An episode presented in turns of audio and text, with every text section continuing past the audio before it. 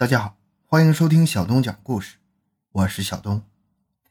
在河南淇县一个叫做摘星台的公园里面，有一块奇怪的石碑，碑顶端横刻了“再不来了”四个字，碑正中竖刻了“太极仙翁托骨处”七个字，而在这竖刻字的左右两边刻了大大的“扯淡”两字儿，人称“扯淡碑”。从托骨处这三个字来理解，应该是块墓碑。可是墓碑上为何会刻上“扯淡”二字呢？据考证，这块碑是从明朝遗留下来的，“扯淡”两个字也并非后来游客刻上去的，而是石碑原文。本来是毫不奇特的一块石碑，因为“扯淡”二字而成了千古未闻之奇碑。发掘奇闻。寻找真相，更多精彩，请关注同名微信公众号“小东讲故事”。本节目由喜马拉雅独家播出。扯淡这个词儿，如今在网上十分流行，大意是瞎说、胡说的意思，多少有点呃戏谑、贬义的成分。在自己的墓碑上刻下这两个字儿，确实是千古未有之事儿。那么。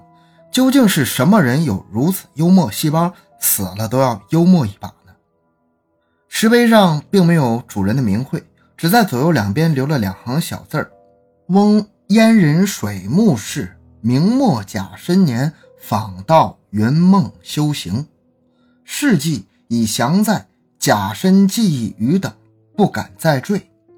翁生不言寿，莫考其记或曰一时有二记。”曰然，四空门人清，琴棋书画，抱病老人。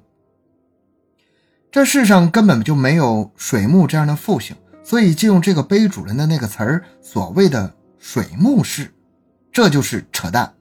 很显然，碑主人不想透露自己的姓名，死了都不愿意透露自己的姓名，往往只有两种人：一是罪大恶极之人，人人见而唾之；是真正的隐士。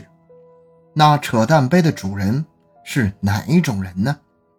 在祁县民间有这样一个传说，据说水木氏其实是一个木字就是三点水加一个木头的木木字此墓碑的主人是明朝开国名将穆英的后代，叫做穆怀古。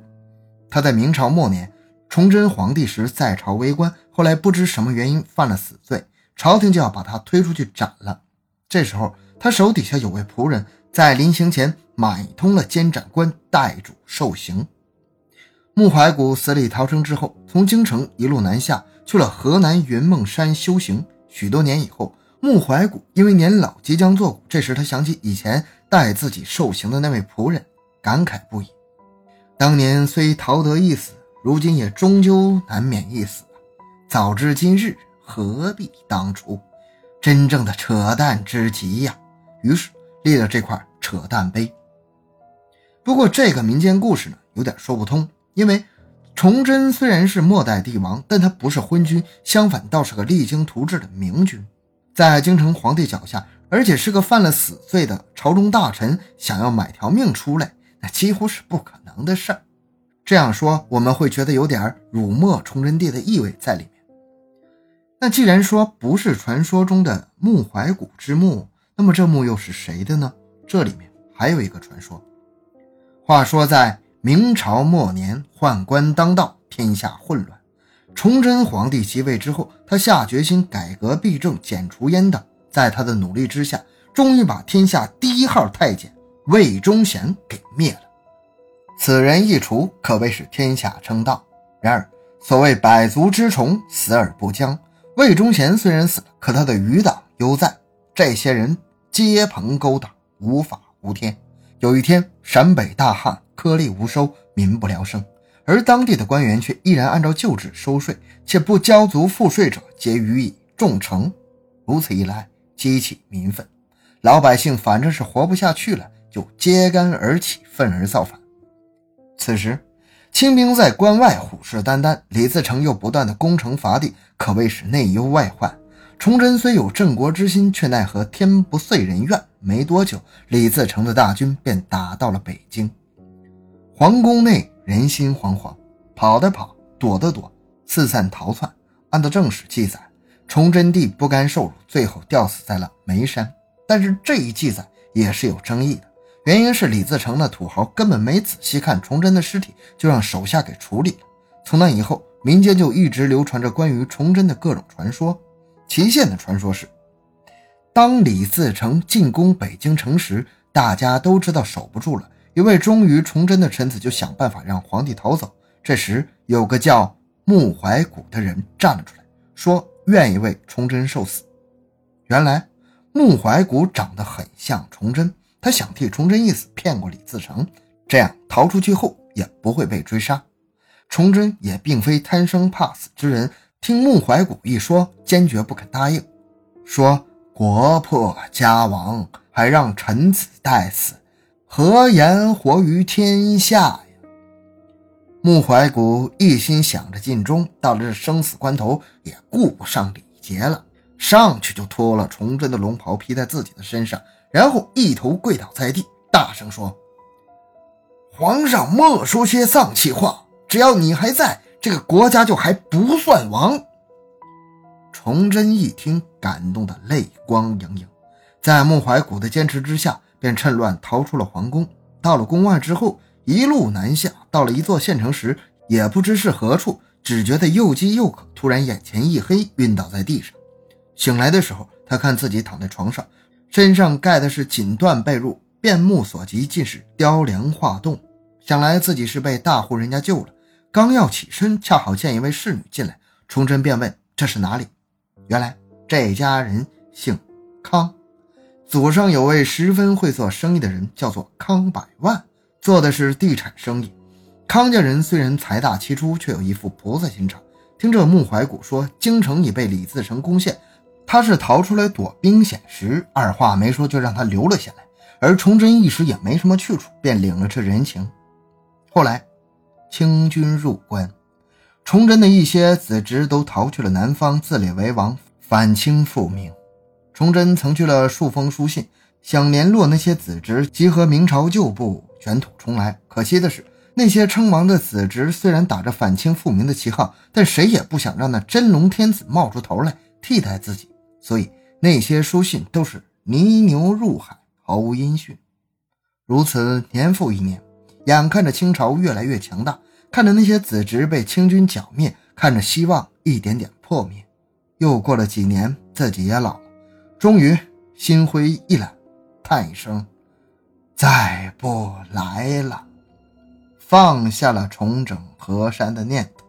临死之前，想起自己曾想励精图治，恢复一个强大的大明王朝，却因内忧外患重重，最后却失去了江山。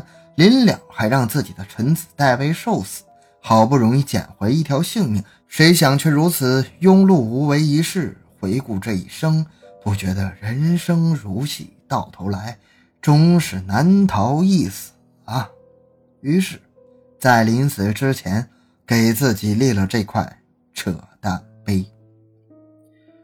如果说崇祯真的没死的话，这个故事是合情合理的。但问题是，故事是可以编的。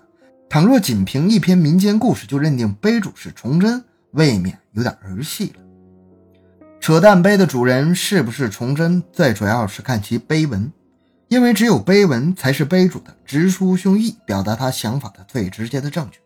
尽管扯淡碑上面所写的文字晦涩难懂，但是因为其碑文以扯淡为题，多少能看出点碑主写碑文时的心境。我们不妨就从他写碑文时的心情试猜一下他的身份。首先，是碑中间最大的一行字“太极仙翁托古处”这几个字当中，后面都好理解。关键是“太极”两个字，这可能是碑主的一个外号。这个“太”就是泰山的“泰”啊，不是那个大字有一个点那个“太”。这个词儿语出《周易》，天地交泰。此外，还有一句话叫做“太极生脾”，从这四个字引申开去，碑主曾是大富大贵之人，而且富贵到了极处。后来由于各种各样的因素流落民间，托孤于此，而富贵到极处的，在我国古代为皇帝一人。当然，这只是其中一种猜想。我们再继续看碑文，第一句：翁燕人水木氏，明末甲申年访到云梦修行，事迹已详在，甲申既余等不敢再赘。这句话直译成白话文就是：老夫水木氏，北京人，于明末甲申年到了云梦山修行。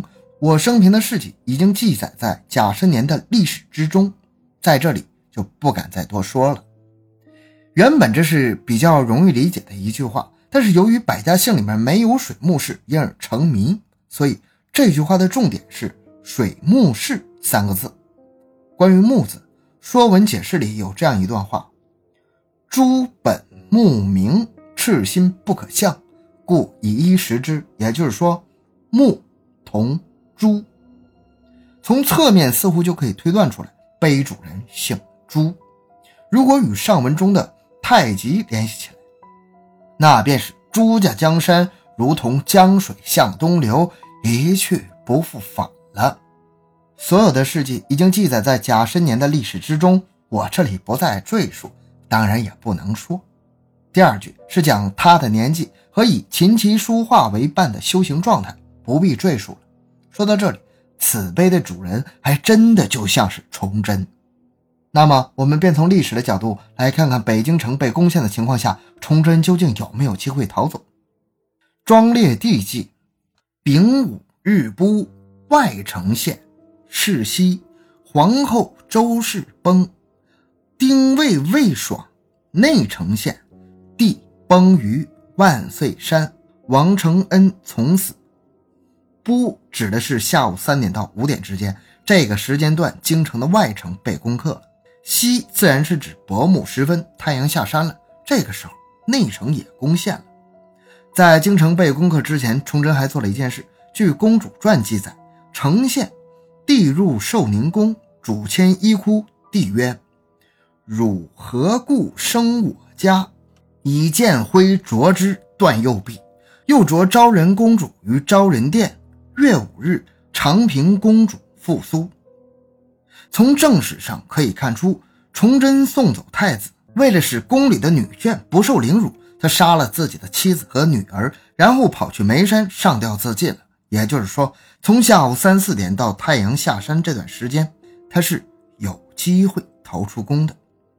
其次，崇祯做事雷厉风行，是个胸怀大志的帝王。按照这种好强的性格，一时之失败，确实也不能泯灭他的复国之心。